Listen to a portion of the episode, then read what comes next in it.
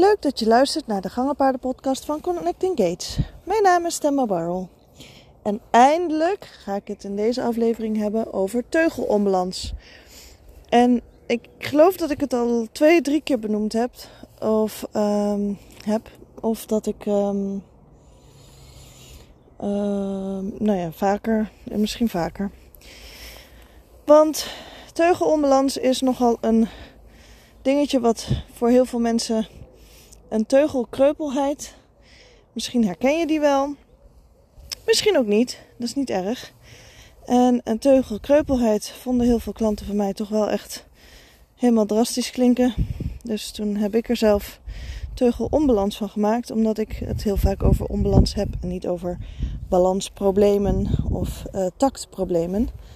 Wat eigenlijk allemaal op hetzelfde neerkomt. Zo ook teugelonbalans. En nou ja, dat klinkt direct een stuk softer. En uh, voor heel veel mensen dat niet direct uh, hun paard helemaal kreupel loopt. Um, ja, en dat er dus nog wel wat aan te doen is allemaal. En wat is het nou precies? En hoe ziet het eruit? Nou, ik denk dat het lijkt me wel belangrijk om je daarin mee te nemen. Want meestal zit het in de achterhand. Door het trainen, en soms iets te eenzijdig te trainen van je paard, omdat misschien de rechterzijde voor, als voorbeeld heel um, een stuk zwakker is. Dat je dus veel meer gaat trainen op rechts. En dan op een gegeven moment vergeet dat links er ook nog bij hoort. Dus het ongelijkmatig trainen van een of de andere kant kan mogelijk iets zijn als dat er een teugelonbalans ontstaat. Of, zoals het woord al doet, uh, vermoeden dat je uh, verkeerde uh, aanleuning of iets dergelijks hebt. Of te veel of te eenzijdige druk met de teugels hebt, waardoor het paard op die manier toch een beetje scheef, per scheef is gaan lopen. Heel vaak zie je dat terug in de achterhand. En wat je dan ziet is dat het ene achterbeen veel verder onderkomt dan het andere achterbeen. Als voorbeeld weer rechts achter heel ver uh, treedt heel ver onder. Links wordt een hele korte stap. Nou, als je dat zelf eens gaat doen, dus je hebt een hele grote stap met rechts en een hele korte stap met links in plaats van twee dezelfde stappen te zetten, maakt dat al dat het in het paard um, helemaal uit balans komt. En dat daarmee dus ook de hele gang en elke stap uit balans is. Een onbalans geeft. Dit kan dus ook zo zijn dat op het moment dat je dit ziet op bijvoorbeeld een volte maar ook op de rechte stukken kan je dat hebben. Dat je dan een paard hebt wat er heel kreupel uitziet. En je hoort me al zeggen ziet. En het, ja, het ziet er gewoon niet echt heel handig uit. Maar in de wei bijvoorbeeld is het paard helemaal niet kreupel. Loopt het gewoon goed. In vergevorderde stadia, als je veel traint en heel veel teugelonbalans hebt terwijl je dat niet door hebt, ja, dan bestaat er een kans dat hij dat ook in de wei laat zien. Maar in de basis is het meestal alleen maar als je traint. Dus aan de longe hebt, lange lijn, dubbele lange lijn of um, als je aan het rijden bent, dat die kans bestaat. Het kan ook zo zijn dat op een gegeven moment zoiets is ontstaan en dat het paard dat als het ware, het is natuurlijk niet helemaal als ik dat zo zeg, maar het, het zo herinnert dat het paard zo moet lopen in die houding en dus ook die beenzetting zo moet doen. Dus heel ijverig in die teugelonbalans aan het werk is. Terwijl je dat als eigenaar eigenlijk helemaal niet wil.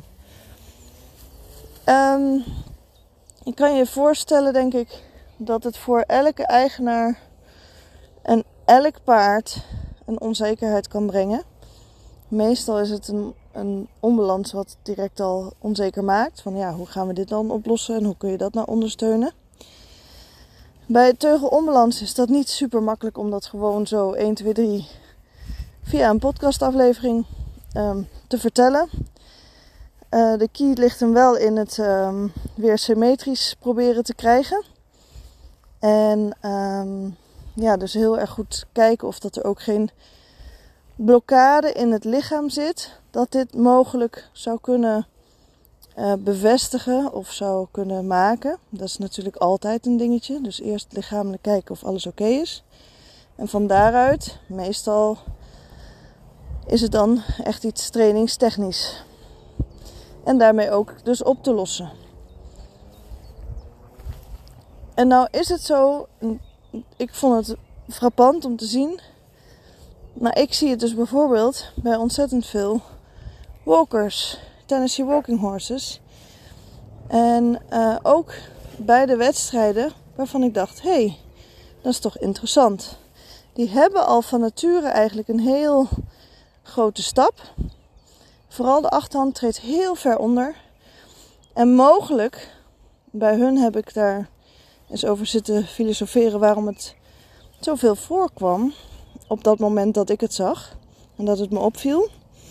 Um, is dat, het, uh, dat, ze zo, dat ruiters zo aan het trainen zijn dat ze dus heel goed die achterhand eronder proberen te trainen, maar dat het nog niet helemaal meekomt. En het is ook inderdaad, de spieren zijn nog niet heel goed ontwikkeld allemaal. Dus meestal is het een beetje op die manier.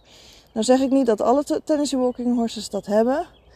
En ook zeker niet alle Tennessee Walking Horses dat op een wedstrijd laten zien. Maar het viel me wel op dat er echt best wel een aantal op dat moment liepen. Nou is dat een fase waar je in zit. Ze noemen dit soms ook wel eens een, een soort pacehop. Terwijl het eigenlijk een teugelonbalans is. Um, en ja, dat maakte toch wel. Ik vond het echt mega interessant. Omdat het dus echt wel te verbeteren is, te veranderen is. Dat, ik weet ook dat er echt best wel wat ruiters zijn die daar uh, wat aan proberen te doen. Maar ja, het is toch wel interessant om te zien. Nou heb ik dus ook een uh, walker gehad en toevallig begon zij dat ook te doen.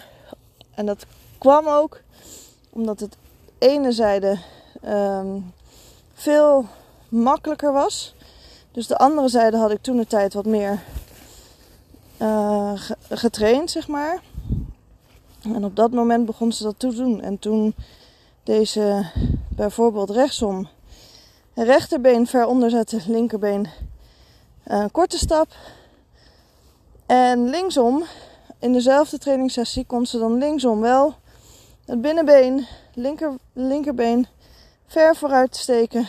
En het, achter, of het uh, buitenbeen, zeg maar het rechterbeen, dat had weer een korte pas. Mega interessant om te zien en om mee te maken. Is ook wel weer uh, goed gekomen, want ja, nou ja, goed. Als je het zelf allemaal heel makkelijk en snel herkent, dan uh, kun je er ook heel snel iets aan doen. Maar dit zorgt er wel voor dat je dan aan uh, alle kanten commentaar kan krijgen van ja, je paard loopt niet goed, paard is hartstikke kreupel. En nou ja, ik riep dan uh, ja, dat is uh, triomfantelijk riep ik dat, van dat is gewoon een teugelonbalans, dat komt wel weer goed. Het is een stadium nu waar we in balans zijn. Niet helemaal mijn bedoeling, ook niet die van haar. Kan gebeuren. En ja, nou ja, dan uh, trainen we weer verder. En dan echt wel op het sterker maken van de achterhand.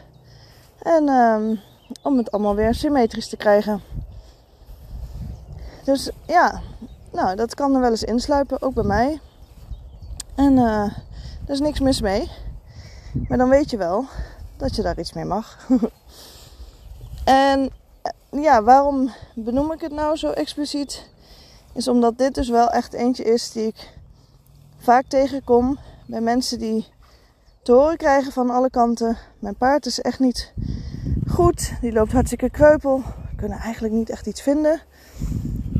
En uh, zit er toch iets van een teugelkreupelheid in. Dit is er ingeslopen. Ja, dat is even lullig en slikken. Maar als er geen blokkades verder zijn, en je hebt verder niks kunnen vinden, dan eh, ja, kun je gewoon trainingstechnisch daarmee aan de gang. Het maakt dan niet uit of dat op de grond is of in het zadel. Ehm, het is wel belangrijk om daar even wat aan te doen dan. Meestal ook wel fijn als je zelf niet zo goed weet hoe je dat moet doen en met welke oefeningen. Om dan even hulp in te schakelen en uh, goed begeleid te worden. Nou, ik hoop dat je hier iets aan hebt gehad. En um, ja, dan uh, verder wens ik je nog een hele fijne dag. Ik vind het zo heerlijk dat die vogeltjes allemaal lekker fluiten en het temperatuurtje lekker wordt. Dus uh, ja, ik wens je nog een super fijne dag of nacht. En um, tot een volgende.